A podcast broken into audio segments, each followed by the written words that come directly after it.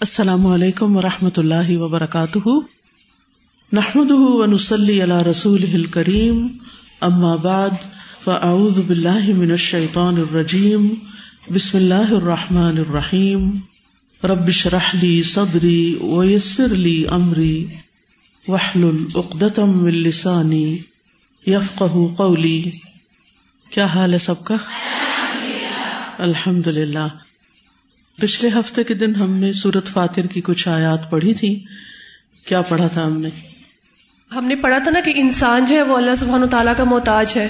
لیکن در حقیقت یہ اللہ سبحان و تعالیٰ کا ہمارے اوپر بہت بڑا احسان ہے۔ کیونکہ جب ہمیں اس بات کا احساس ہوتا ہے نا کہ ہم محتاج ہیں تو رب کی معرفت کا احساس ہوتا ہے۔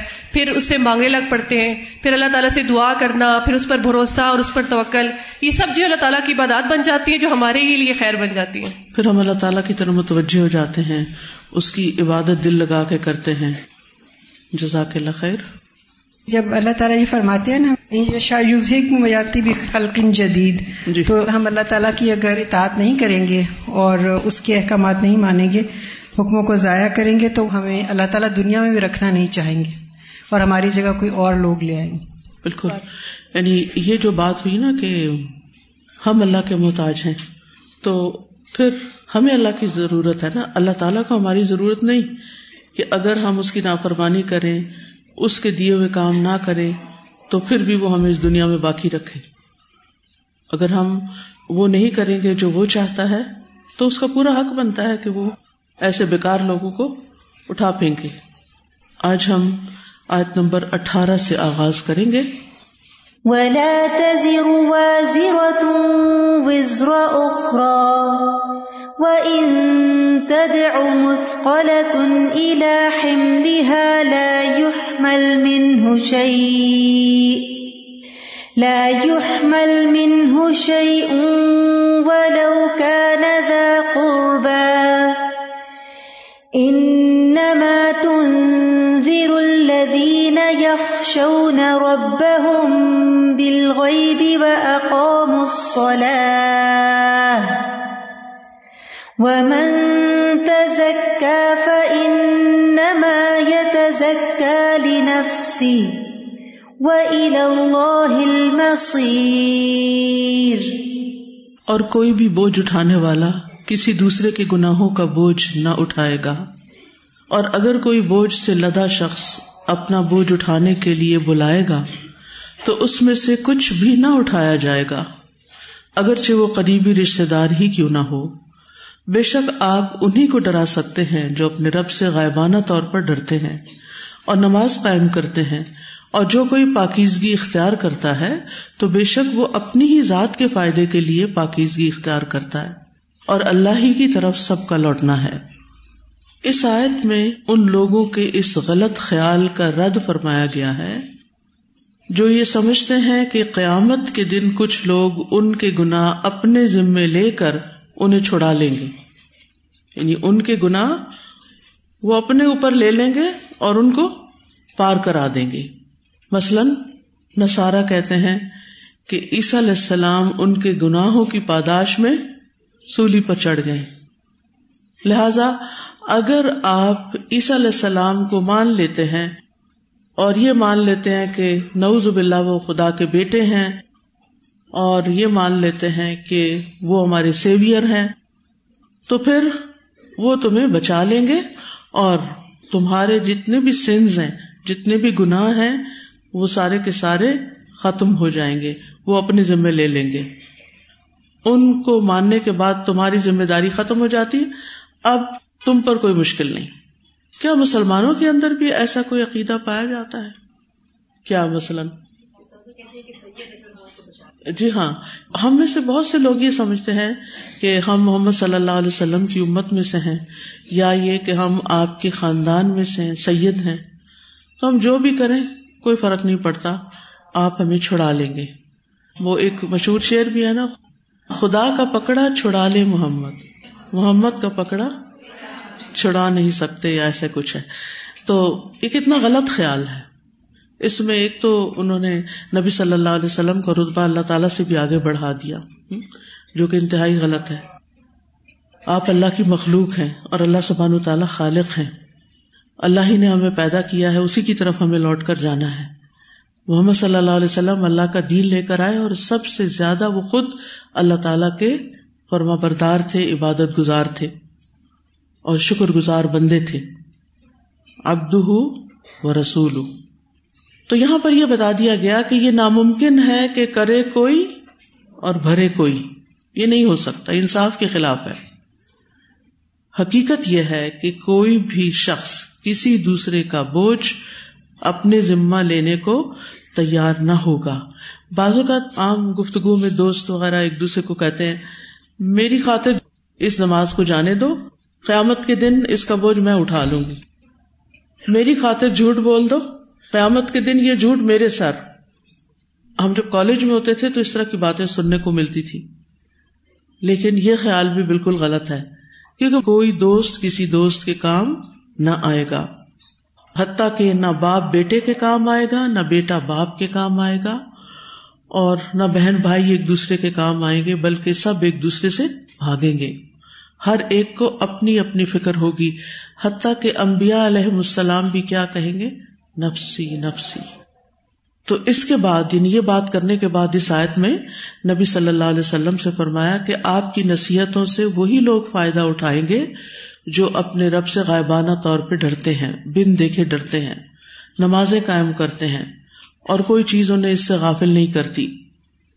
اور ویسے بھی اگر کوئی شخص شرک سے پرہیز کرتے ہوئے، گناہوں سے پرہیز کرتے ہوئے ایمان اور عمل صالح کی راہ اختیار کرے گا تو اس کا اچھا بدلا بھی اس کو اپنے رب کے ہاں ملے گا۔ اور یہ بات یقینی ہے کہ ہم میں سے ہر ایک کو اپنے رب کی طرف واپس جانا ہے۔ چاہے ہم اس کی تیاری کر کے جائیں یا نہ کر کے جائیں، رب سے ملاقات یقینی ہے۔ تو خوش قسمت ہیں وہ لوگ جو دنیا میں رب کو دیکھے بغیر ہی رب سے ڈرتے ہیں اور اس سے ملاقات کی تیاری میں لگے رہتے ہیں۔ ان کا ہر قدم اسی طرف اٹھتا ہے۔ تو فرمایا، ولا تزر وزرا اخرا قیامت کے دن کوئی بوجھ اٹھانے والا کسی کا بوجھ نہیں اٹھائے گا۔ یہاں وزر کے دو معنی وزر کا ایک معنی ہوتا ہے بوجھ۔ جیسے قرآن مجید میں ایک اور جگہ پر بھی آتا ہے وہ بدا ان کا وزرک اللہ ان قدا زہرک ہم نے آپ پر سے آپ کا بوجھ اتار دیا۔ وہ بوجھ جس نے آپ کی کمر توڑ دی تھی۔ اسی معنی میں وزیر کو وزیر کہا جاتا ہے۔ وزیر بادشاہ کا بوجھ اٹھانے والا ہوتا ہے۔ دیکھنے میں تو بادشاہ بڑی چیز نظر آتا ہے نا۔ لیکن حقیقت دیکھی جائے تو دنیا کے جو بادشاہ ہیں، وہ بادشاہ بن ہی نہیں سکتے، بادشاہ رہ ہی نہیں سکتے۔ ان کی شان بن ہی نہیں سکتی جب تک ان کے ساتھ وزیر نہ ہو، ان کی بہت سی فوجیں نہ ہو اور آپ دیکھیے کہ صرف ایک وزیر نہیں ہوتا۔ عام طور پہ ہمارا کانسیپٹ ہے نا، بادشاہ اور وزیر۔ ہمارے ملک میں کتنی وزارتیں ہیں؟ بہت ساری وزارتیں ہیں نا۔ ہاں؟ بہت سارے وزیر ہیں۔ کوئی وزیر اعظم ہے اور کوئی وزیر خارجہ ہے اور کوئی وزیر فلاں ہے، وزیر وزیر۔ تو انہوں نے مختلف کاموں کی ذمہ داریاں لے رکھی ہیں۔ تو قیامت کے دن کوئی کسی کا وزیر نہیں ہوگا۔ دنیا میں وزیر مل جائیں گے آپ کو، لیکن قیامت کے دن کوئی کسی کے کام نہیں آئے گا۔ دوسرا، وزر کا معنی پناہ گاہ بھی ہوتا ہے۔ اسی سے اللہ تعالی کا فرمان ہے کل لا وزر۔ ہرگز نہیں، آج کوئی جائے پناہ نہیں۔ ٹھیک ہے؟ اور اس معنی میں اگر وزیر کو لیا جائے، تو اس کا مطلب یہ ہے کہ مختلف کاموں کے سلسلے میں لوگ کس کی پناہ پکڑتے ہیں؟ یا بادشاہ تک پہنچنے کے لیے بھی کس کو واسطہ بناتے ہیں؟ وزیر کو، ٹھیک ہے؟ تو ایک مانا کیا ہو گیا؟ بوجھ، اور دوسرا مانا کیا ہو گیا؟ پناہ گاہ۔ قیامت کے دن نہ کوئی کسی کو پناہ دے گا۔ دنیا میں تو یہ ہوتا ہے نا کہ اگر کوئی خوف کا شکار ہے، کوئی دشمن اس کے پیچھے لگا ہو، کوئی پولیس کسی کے پیچھے لگی ہے، تو کوئی کسی کو اپنے گھر میں پناہ دے دیتا ہے، اس کو چھپا لیتا ہے۔ ایسا ہوتا ہے نا؟ لیکن قیامت کے دن ایسا نہیں ہوگا۔ سورت القبوت میں آتا ہے، وقال الدین کفر الدین امن الطبی سبیلنا ولنحمل خطاياكم وما هم بحاملين من خطاياهم من شيء انهم لكاذبون۔ اور جن لوگوں نے کفر کیا، وہ ایمان والوں سے کہتے ہیں، تم ہمارے رستے کی پیروی کرو اور ہم ضرور تمہارے گناہوں کا بوجھ اٹھا لیں گے۔ حالانکہ وہ ان کے گناہوں میں سے کوئی بھی چیز اٹھانے والے نہیں، کچھ بھی ذرا برابر بھی۔ بے شک وہ یقیناً جھوٹے ہیں۔ تو خلاصہ کیا ہے کہ جو شخص بھی آپ سے یہ کہے کہ تمہارے اس غلط کام کی ذمہ داری مجھ پہ، اس کو جھوٹا سمجھے۔ کوئی ذمہ داری نہیں لے گا۔ ہر ایک کو اپنے کیے کی ذمہ داری خود لینی ہوگی۔ سورت النجم میں آتا ہے، ام لم یونبا بے معافی صحف موسا و ابراہیم اللہ وفا اللہ تذر واضرتن وزرا اخرا۔ کیا اسے ان باتوں کی خبر نہیں پہنچی جو موسا کے صحیفوں میں؟ اس کا یہ مطلب ہے کہ یہ صرف قرآن مجید میں ہی بات نہیں، بلکہ پچھلی کتب میں بھی یہ بات فرمائی گئی ہے۔ اور ابراہیم کے صحیفوں میں بھی جس نے حق کے اطاعت یا حق کے رسالت پورا کیا، وفا کر دی۔ کیا تھا ان صحیفوں میں؟ یعنی موسا علیہ السلام کی تعلیمات میں، ابراہیم علیہ السلام کی تعلیمات میں کہ کوئی بوجھ اٹھانے والا کسی دوسرے کا بوجھ نہیں اٹھائے گا۔ وہ اللہ سل انسانی اللہ ماسا اور یہ کہ انسان کے لیے وہی کچھ ہے جو اس نے کوشش کی ہوگی۔ وہ ان سا سوفا یورا اور یہ کہ اس کی سائی اس کی کوشش ضرور دیکھی جائے گی کہ کر کے کیا آیا ہے۔ فم یوجزا الجزا الفا پھر اسے پورا پورا بدلہ دے دیا جائے گا۔ تو ہمارے لیے کیا سبق ہے اس میں؟ نمبر ون، کوئی بھی بوجھ اٹھانے والا کسی دوسرے کے گناہوں کا بوجھ نہ اٹھائے گا۔ نمبر ٹو یہ کہ ہر انسان کو وہی ملے گا جو اس نے کیا ہوگا، جس کی کوشش کی ہوگی۔ نمبر تھری یہ کہ اس کی کوشش دیکھی جائے گی۔ یہ کتنی تسلی دینے والی بات ہے نا؟ کہ ہم سب سے کیا دیکھا جائے گا؟ کوشش دیکھی جائے گی۔ ہم کیا کرتے ہیں؟ اگر ہماری کچھ کوشش نہیں اور بظاہر یوں لگتا ہے کہ ہم بڑے کام کر رہے ہیں اور لوگ ہماری تعریفیں شروع کر دیتے ہیں اور لوگ ہمیں کریڈٹ دینے لگتے ہیں، تو قیامت کے دن اس کے اوپر کوئی انعام ملنے والا نہیں۔ ہر انسان سے اس کی کوشش دیکھی جائے گی۔ اس کی محنت کیا ہے؟ اس نے اپنے آپ کو خیر کے رستے میں کتنا تھکایا ہے؟ اس نے کتنی محنت کی ہے؟ اس نے کتنی جان مال ہر چیز خرچ کی ہے اللہ کے راستے میں؟ یہ ہر ایک سے دیکھا جائے گا۔ وہ ان سا سو فیورا پھر کیا ہوگا؟ نتیجہ؟ ثم یوجزا ہل جزا الفا سب سے مکمل، پورا پورا بدلا اس کو دے دیا جائے گا۔ بازو کا تو ایسا ہوتا نا کہ ہم کوشش کر رہے ہوتے ہیں لیکن کوئی دیکھنے والا نہیں ہوتا، کسی کو پتا نہیں چلتا۔ مثلاً گھر میں کھانا آپ نے پکایا، محنت کی، آپ گروسری بھی لائی آپ نے پکایا بھی، آپ کا حشر ہو گیا سارا کام کرتے کرتے۔ اور پھر آپ نے پکا کے رکھ دیا۔ اب کوئی اور آتا ہے اور وہ ٹیبل لگا کے دوسروں کو سرو کر کے ساری تعریف لے جاتا ہے۔ تو اس وقت کیا حال ہوتا ہے؟ آپ کی ایفرٹ کا کسی کو نہیں پتا چلا۔ مثلاً آپ کے والد کو نہیں پتا چلا کہ تھکی آپ تھی تعریف کس کی ہو رہی ہے؟ جو بچہ پیش کر رہا ہے نا۔ ایسے ہوتا ہے جو فرنٹ پہ ہوتا ہے۔ جو بیک اینڈ پہ ہوتے ہیں عام طور پر ان کی کوششوں کو سراہنے والا کوئی نہیں ہوتا۔ وہ اور ان کا رب ہوتا ہے، وہ دیکھ رہا ہوتا ہے۔ اب دنیا میں تو ہم دوسروں کو دھوکا دے سکتے ہیں۔ کہ کام کوئی کرتا ہے اور تعریف کسی کو ملتی، کریڈٹ کسی کو مل جاتا ہے۔ ایسے موقع پر بھی آپ بالکل ٹھنڈے رہا کریں کہ میں نے جس رب کے لیے جو کام کیا وہ اس نے دیکھ لیا۔ کسی نے سراہا، کسی نے نہیں سراہا، مجھے اس سے کوئی غرض نہیں۔ اور اگر کوئی آپ کی تعریف کرتا ہے کسی ایسے کام پر جو آپ نے کیا نہیں ہوتا، تو اس پر ڈرا بھی کریں۔ اس پر دل میں پشمان ہوا کرے پریشان ہوا کرے استغفار کیا کرے یہ لوگ مجھے اتنا اچھا سمجھتے ہیں اور یہ سمجھتے پتنی میں کتنے کمال کی ہوں، حالانکہ میں نے تو کچھ کیا نہیں۔ کیا آپ کبھی بھی نماز پڑھ کے مطمئن ہوئی ہیں کہ میں نے تو آج حق ادا کر دیا نماز کا؟ قرآن پڑھ کے، کوئی بھی نیکی کا کام، کسی کی خدمت کر کے، مدد کر کے نہیں، ہمیشہ کمی رہ جاتی ہے۔ اس پر اگر کوئی تعریف کر دیتا ہے، تو اس پہ پھولنے کی تو کوئی گنجائش ہی نہیں ہے۔ اس پہ تو بہت خوش ہونے کا کوئی موقع ہی نہیں ہے۔ کیونکہ مومن کو اگلی فکر یہ لگ جاتی ہے کہ پتہ نہیں اللہ کے ہاں اس کی قبولیت ہوئی کہ نہیں۔ جس کے لیے کیا ہے، پتہ نہیں اس تک خالص پہنچا بھی ہے یا نہیں، یا بہت سی بیچ میں ملاوٹیں ہو گئی ہمیں اپنے لیے ملاوٹ والی کوئی چیز پسند نہیں نا۔ کہ پسند ہے دودھ ملاوٹ والا ہوں مرچ ملاوٹ والی، نہیں پسند۔ تو پھر ہم اللہ کے لیے ملاوٹ والے کام کیوں کریں؟ کہ کرے اللہ کے لیے تعریف لوگوں سے چاہیں۔ اس چیز کو کوشش کر کے نکال دیں اندر سے کہ کوئی میری تعریف کرتا ہے یا نہیں کرتا، شکریہ ادا کرتا ہے یا نہیں کرتا۔ لا نرید منکم جزا ام ولا شکورا۔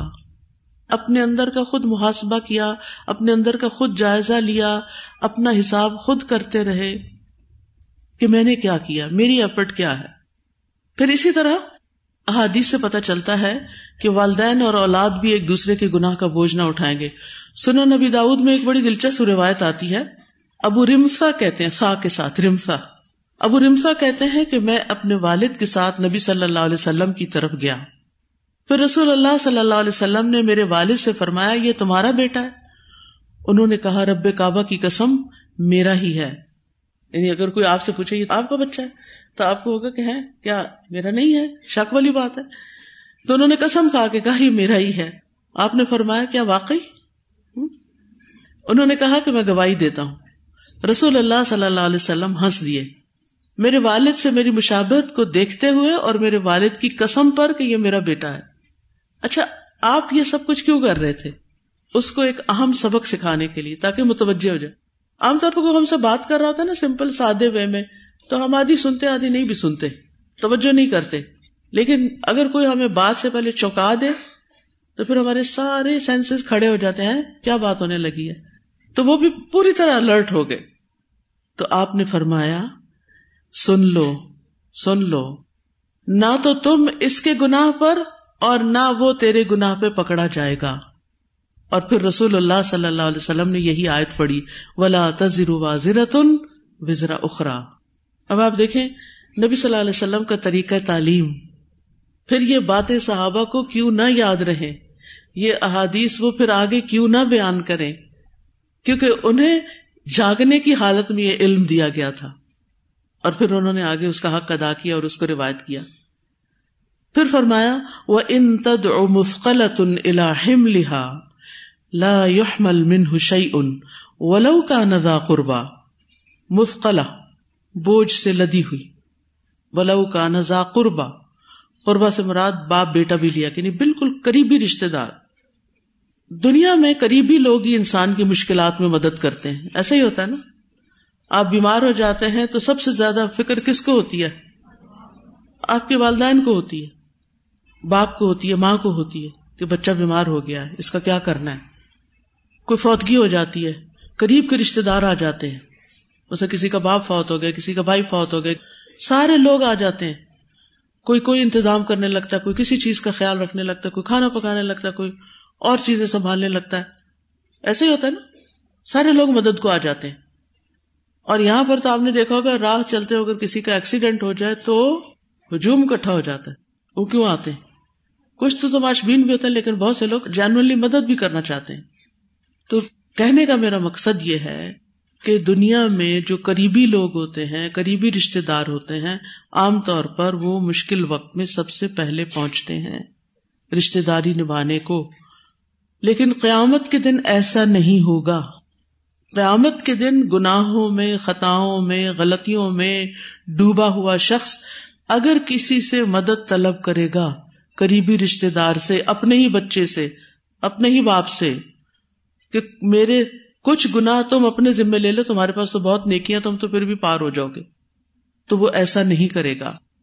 لا يحمل منه شيء ایک چیز بھی نہیں اٹھائے گا۔ ولو کا نزا قربا اچھا دنیا میں تو یہ بھی ہوتا ہے نا کہ اگر باپ نے کوئی سامان اٹھایا ہوا تو بیٹا کیا کہتا ہے؟ اے، مجھے دے دے، میں اٹھاؤں گا۔ آپ نہیں اٹھائے میں اٹھاتا ہوں۔ دنیا میں بوجھ اٹھانے والے آ جاتے ہیں، لیکن وہاں ایسا نہیں ہوگا۔ یعنی آخرت کی حالت دنیا کی حالت کی طرح نہیں ہے۔ جہاں قریبی رشتے دار، دلی دوست، حمیم ان حمیمہ یعنی کہ بہت محبت کرنے والے دوست، جسے کہتے ہیں نا پکے دوست، جو شروع سے آپ کے دوست ہوتے ہیں، وہ دوست ہی رہتے ہیں۔ وہ چھوٹی چھوٹی باتوں پہ آپ کو چھوڑ کے نہیں چلے جاتے۔ وہ سب پہنچ جاتے ہیں۔ ان کے اندر ایک خون جوش مارتا ہے آپ کی محبت میں یا آپ کی اس تکلیف کو دور کرنے میں، لیکن قیامت کے دن انسان کا حال بالکل الٹ ہو جائے گا۔ انسان انہی رشتوں سے سب سے پہلے بھاگے گا۔ سورت لقمان میں آتا ہے، لا یجزی والد ان ولدی ولا مولود ہوا جاز ان والدی ہی شیا جس دن کوئی باپ اپنی اولاد کے کام نہیں آئے گا اور نہ ہی اولاد اپنے باپ کے کچھ کام آنے والی ہے۔ صورت ابسا میں آتا ہے، یوم یفر المر امن عقی ہی و امی ہی و ابی ہی و صاحبتی ہی و بنی ہی لکل امر امن ہم یوم ادن شن یغنی ہی اس دن انسان اپنے بھائی سے بھاگے گا اور اپنی ماں اور اپنے باپ سے اور اپنی بیوی اور اپنے بیٹوں سے ان میں سے ہر شخص کی اس دن ایسی حالت ہوگی جو اسے دوسروں سے بے پرواہ کر دے گی۔ دنیا میں بعض اوقات ایسا ہوتا ہے نا کہ جب آپ تکلیف میں ہوتے ہیں، سارے پیارے کھڑے ہوتے ہیں، لیکن جو وینٹیلیٹر پہ ہوتا ہے۔ اس کو کس کی پرواہ ہوتی؟ وہ کس کو ویلکم کر رہا ہوتا ہے؟ وہ کس کا شکریہ ادا کر رہا ہوتا ہے کہ شکر ہے تم سب آگے ہو میری کمپنی دینے کے لیے؟ اسے کسی کی پرواہ نہیں ہوتی، اس کسی کی ہوش نہیں ہوتی، اس کو صرف اپنی جان کی ہوتی ہے، اگر وہ ہوش میں ہو۔ ہوش میں نہ ہو تو ویسے ہی کچھ نہیں پتا ہوتا اس کو۔ قیامت کے دن تو اس سے بڑی مصیبتیں آنے والی ہیں بندوں پر۔ اس وقت کوئی کسی کو نہیں پوچھے گا۔ ایک حدیث کے مطابق نبی صلی اللہ علیہ وسلم بھی اس دن دوسروں کے بوجھوں کا کچھ نہیں کر سکیں گے۔ اور یہ صحیح بخاری کی حدیث ہے۔ ابو حرا رضی اللہ عنہ روایت کرتے ہیں کہ نبی صلی اللہ علیہ وسلم نے فرمایا، قیامت کے دن اونٹ پہلے سے زیادہ فربا یعنی موٹا اور بہتر حالت میں اپنے مالک کے پاس آئیں گے، جبکہ وہ مالک ان کا حق زکات ادا نہ کرتا ہوگا۔ پھر وہ اونٹ اپنے پاؤں سے اس مالک کو روندیں گے۔ جس مالک نے اونٹوں کی زکات نہیں دی، وہ قیامت کے دن آ جائیں گے اونٹ اور مالک کے اوپر چڑھ لتاڑیں گے اس کو۔ اب سوچے چھوٹی سی چیز آپ کے پاؤں پہ آ جائے، آپ کے ہاتھ پہ چڑھ جائے کوئی سر پہ ٹھوکر لگ جائے۔ کبھی کبھی ایسا ہوتا ہے نا، مسجد میں نماز پڑھتے ہوئے ڈر لگتا ہے کہ اگلا شخص آپ کے سر پہ ٹکر نہ مار دے، یا کوئی آپ کو ٹھوکر لگا کے نہ چلا جائے۔ تو وہاں پر وہ انہیں روندیں گے۔ اسی طرح بکریاں بھی پہلے سے زیادہ توانا اور بہتر حالت میں اپنے مالک کے پاس آئیں گی۔ جبکہ مالک ان کا حق زکات ادا نہ کرتا ہوگا اور وہ اپنے کھروں سے مالک کو کچلیں گی اور اسے اپنے سینگوں سے ماریں گی۔ اگر کوئی جانور سینگ آگے کرتے ہوئے آپ کی طرف دوڑے، تو کیا کریں گے آپ؟ آگے سے دوڑ جائیں گے نا؟ لیکن وہاں کوئی دوڑ نہیں سکے گا۔ آپ نے فرمایا ان کا حق یہ بھی ہے کہ پانی کے گھاٹ پر ان سے دودھ حاصل کیا جائے اور محتاجوں کو پلایا جائے۔ نیز آپ نے فرمایا کہ تم میں سے کوئی شخص بھی قیامت کے دن بکری کو اپنی گردن پر سوار کر کے نہ لائے۔ اس حالت میں کہ وہ ممیا رہی ہو۔ وہ شخص مجھ سے کہے، یا محمد، میری سفارش کیجیے اور میں کہوں گا، میں تیرے لیے کسی بات کا اختیار نہیں رکھتا۔ میں تو اللہ کا حکم پہنچا چکا ہوں۔ اسی طرح کوئی اونٹ کو اپنی گردن پہ سوار کر کے نہ لائے۔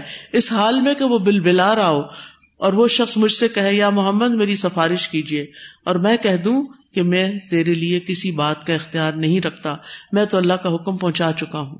یعنی دنیا میں تمہیں بتا دیا تھا کہ خیانت نہ کرنا۔ یہ دراصل غنیمت میں سے خیانت کیا ہوا مال ہوگا جو کندھوں پر لدا ہوا ہوگا۔ اسی طرح ایک اور روایت میں کپڑوں کا بھی ذکر آتا ہے، اور چیزوں کا بھی ذکر آتا ہے۔ یعنی دنیا میں انسان جو جو خیانتیں کرتا ہے، قیامت کے دن وہ خیانتیں اس کے لیے وبال کا باعث بنے گی۔ جو مال آپ کا حق نہیں، آپ دنیا میں کسی سے غصب کر لیتے ہیں، ہتھیار لیتے ہیں، بغیر حق کے چھین لیتے ہیں، قیامت کے دن وہ آپ کو لوٹانا پڑے گا۔ اور اس معاملے میں نبی صلی اللہ علیہ وسلم بھی مدد نہیں کریں گے۔ اس کا بوجھ خود ہی اٹھانا ہوگا۔ اب آ جاتی ہے ایک اور صورت، جس میں انسان دوسروں کے گناہوں کا بوجھ بھی اٹھائے گا۔ وہ کون سی؟ شابش۔ یعنی اگر کسی انسان نے کوئی برا عمل شروع کیا ہے، کوئی غلط ٹرینڈ سیٹ کیا ہے، کسی بھی عمل میں جو سنت کے خلاف جاتا ہے، یا کوئی بھی ایسا طریقہ جسے بدت کہتے ہیں اب کیا ہوگا؟ اس کو بھی گناہ ملے گا۔ اور جتنے لوگ اس کو فالو کریں گے، ان سب کا گناہ ان کو بھی ملے گا اور اس شروع کرنے والے کو بھی ملے گا۔ تو جب بھی آپ کسی چیز کا ٹرینڈ سیٹ کریں، تو سوچ سمجھ کے کریں۔ اس کو جب لوگ فالو کریں گے تو وہ آپ کے حق میں گواہی بنے گی آپ کے خلاف جائے گی؟ حدیث میں آتا ہے منسن فل اسلامی سنتن سیتن کانا علیہ وزروحا و بزر من امل بحا من بعدہ من غیر ان ينقص من اوزارہم شیء. رسول اللہ صلی اللہ علیہ وسلم نے فرمایا، جس نے اسلام میں کسی برے عمل کی ابتدا کی، تو اس کے لیے اس کا گناہ ہے، اور اس کا بھی جس نے اس کے بعد اس پر عمل کیا، اور ان کے گناہ میں کچھ کمی نہ کی جائے گی۔ ٹھیک ہے؟ تو اس لیے انسان جو بھی غلط کام کرے، محتاط ہو کر کرے کہ آپ کو دیکھ کر وہی غلط کام کوئی اور نہ شروع کر دے۔ اگر دس لوگوں نے شروع کیا، تو وہ ایک گنا دس سے ملٹی پلائی ہو جائے گا۔ اور اس کا بوجھ آپ کے سر پہ آ جائے گا۔ ان کے گناہوں میں سے کمی نہیں کی جائے گی۔ ان کو بھی گناہ ملے گا اور شروع کرنے والے کو بھی اور گناہ کی دعوت دینے والے کو بھی۔ اس کے برعکس جو نیکی کی طرف بلائے گا ادال الخری کفائلی